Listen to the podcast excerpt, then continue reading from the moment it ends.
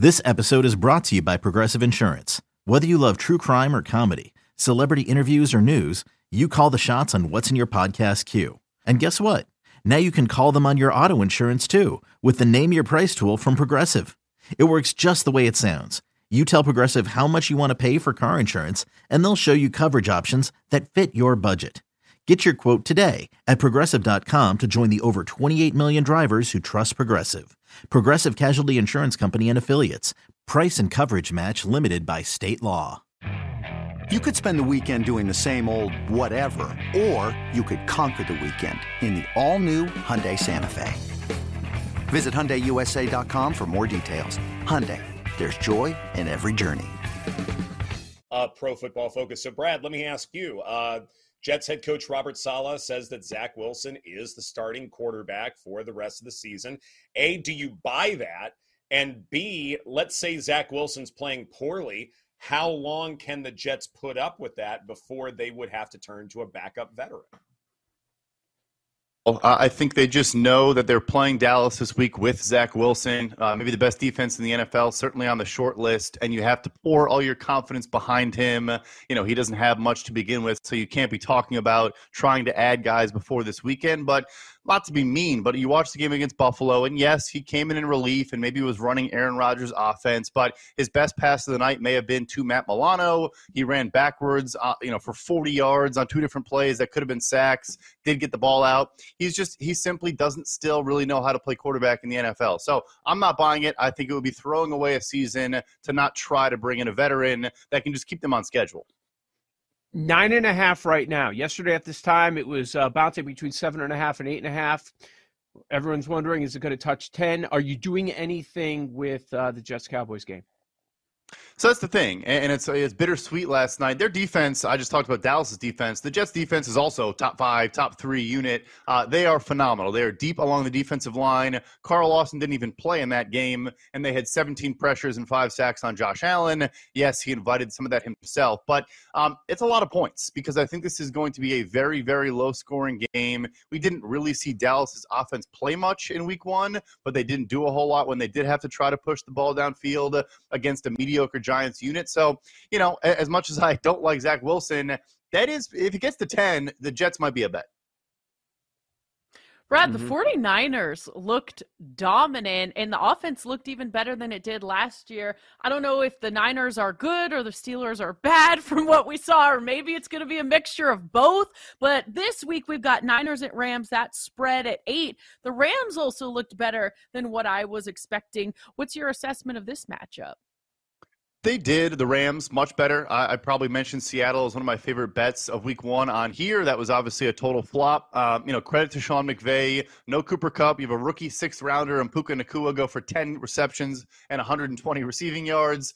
Um, but this defensive line is a massive step up in class. Seattle, I thought their defense was more of a disappointment than their offense. Had 11 total pressures from their entire defensive line unit. Just not going to cut it. Uh, you know, zero from the interior. Obviously, there's the injuries and, and, and, the issues with the Rams are on that interior. I think Javon Hargrave and Nick Bosa, obviously, you know, Arik Armstead, etc., are going to wreak havoc. The Niners, I think, are a phenomenal teaser leg with, you know, Philly or, or whoever else you like, Buffalo maybe. Uh, I think the Niners are going to look again like they did last week. I don't think Pittsburgh's bad. I think San Francisco is that good.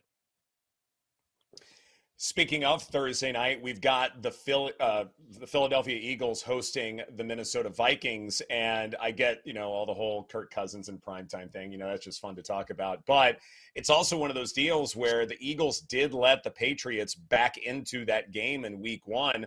So I'm curious if maybe Philadelphia is already suffering just a little bit of regression, but maybe this is still a time to back the Eagles. I think it is. L- look, I, don't know about betting a full touchdown, but like I mentioned, the teaser uh, or just maybe not betting Minnesota. The thing with Kirk Cousins, and we saw this in the matchup last year when the Eagles just absolutely dominated Minnesota, is he still struggles the most against interior pressure. The center for the Minnesota Vikings, Garrett Bradbury, I don't think is going to play in this game. And I think Jalen Carter and all the other guys they have are going to just wreak havoc up the middle. Kirk Cousins is going to have no time to throw. As much as I like you know, Justin Jefferson going up against the secondary that probably will not have James Bradberry. You know, I'm not sure it's going to matter. I think Philadelphia did look pretty, you know, lackadaisical and, and could have lost that game against New England. But where they're strong is where Minnesota is their weakest. Brad, let's talk about your team. The tape was worse than we thought. It is wow, some wow stuff. Your your former colleague Mike Renner put out some ugly stuff on Chase Claypool. He looks like he doesn't want to be on this team. He's not even trying. It, I, it's hap- I saw Baldy ripping them to shreds. Like he's going every player on the offense. He's like, "What are you doing?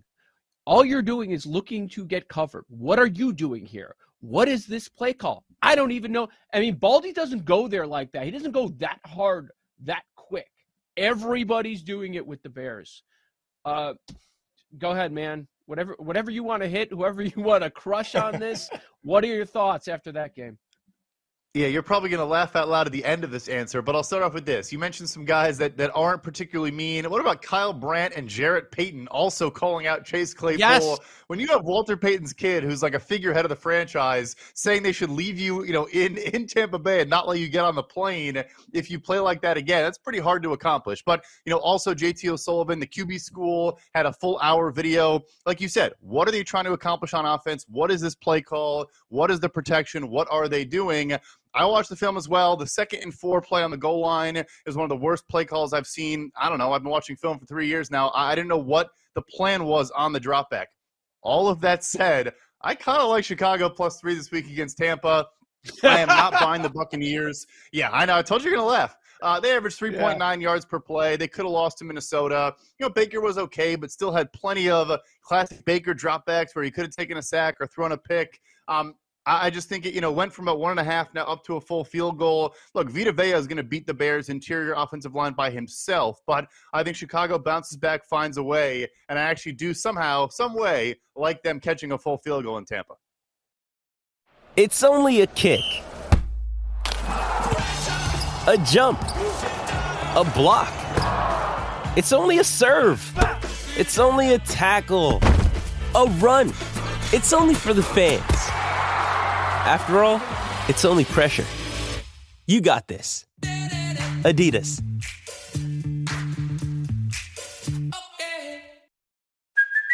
Hey, it's Kaley Cuoco for Priceline. Ready to go to your happy place for a happy price? Well, why didn't you say so? Just download the Priceline app right now and save up to 60% on hotels. So, whether it's Cousin Kevin's Kazoo concert in Kansas City, go Kevin, or Becky's Bachelorette Bash in Bermuda, you never have to miss a trip ever again. So, download the Priceline app today. Your savings are waiting. Go to your happy place for a happy price. Go to your happy price, Priceline. When you need mealtime inspiration, it's worth shopping Kroger, where you'll find over 30,000 mouth-watering choices that excite your inner foodie. And no matter what tasty choice you make, you'll enjoy our everyday low prices, plus extra ways to save, like digital coupons worth over $600 each week. You can also save up to $1 off per gallon at the pump with fuel points. More savings and more inspiring flavors make shopping Kroger worth it every time. Kroger, fresh for everyone. Fuel restrictions apply. Love it. What about the Packers? Jordan Love was impressive. Is he for real? 245 yards, three TDs. I get it. It was against the Bears. We already went over them. But this week, they are one and a half point favorites at the Falcons. Which side do you like here? Yeah, I like Green Bay on the road laying a couple points. Uh, look, at the end of the day, we talk about quarterbacks and receivers and, and flashy, you know, fun players all the time. What Green Bay has understood forever is that you win games in the trenches. And that's why they beat Chicago. They allowed the fewest pressures in the NFL in week one to a Bears pass rush that doesn't exist. Uh, and they also, though, had the second most, uh, had the second most pressures behind only the Dallas Cowboys with 35 total per our charting. So, I think you go into Atlanta. Yes, they have a good offensive line, but it's a run blocking offensive line. You absolutely can get pressure on a lot of these players, even the highly paid good ones. And, and, Atlanta just doesn't want to play modern football. I mean, they don't want to throw the ball. They want to just pound the rock with Tyler Allgeier and Bijan Robinson. Green Bay has been susceptible to the run, but Jordan Love was 8 of 10 for 144 yards and two touchdowns on third down. Had the fourth down uh, touchdown to Aaron Jones. Matt LaFleur, I thought, had called a phenomenal, phenomenal football game. I think Green Bay goes into Atlanta and goes 2 0. He's Brad Spielberger of Pro Football Focus, joining us each and every Wednesday here on BetQL Daily. So, Brad, I want to talk about the Chiefs here in that Travis Kelce's coming back. Chris Jones is coming back. Looks like it's going to be for this game. Chiefs are three point favorites on the road in Jacksonville. And whenever we do this quantitatively, we don't give more than, say, a point for Travis Kelce and Chris Jones combined in, in key situations. And so I wonder if, with those additions, maybe we shouldn't be overlooking some of the deficiencies that we saw in the Chiefs in week one, especially at the wide receiver position. It's it's scary because I do like a lot of small road underdogs this week, which is never a great position to find yourself in. And I agree with you, right? The, the spread probably has now moved a full point. I think it opened at one and a half or two, depending on the book you were looking. And you know, you can assume the return of those two guys. It's why it's now back to a full field goal. All of that said, I actually do think I like Kansas City here there's the receivers simply could not play worse. I mean, Kadarius Toney had our worst receiving grade since 2018 uh, in this game. They were dropping footballs all over the place. Skyy Moore was bad, but I think they are going to find a way to figure this out. Jacksonville's defense. I think you know Kansas City will not allow that much pressure, and then they're going to pick apart this secondary. I like Tyson Campbell. I like Darious Williams. I think you can pick on Tre Herndon in the slot. You can pick on their young off-ball linebackers. I think Travis Kelce, if he does go, is going to have a big game. And their defense, look, Kansas City's defense gave up two offensive touchdowns to a high-powered Detroit Lions offense. You now add in, you know, one of the best defensive players in the entire NFL, who I'm sure is in game shape. It is a scary spot, but I actually do think I like back in Kansas City here. Yeah, it's one of those positions where everybody's on them. I don't care. I don't care. And then if we get that Kelce news, then the number's going to go to four, four and a half. It's going to keep on going. So I agree with you there. What did you what do you think about Miami New England? The Miami side, all of a sudden they've become the most public team in the world. Everybody's uh, backing them MVP, offensive player of the year. They're going to win the AFC. So the whole thing. Uh, they're laying two and a half at New England.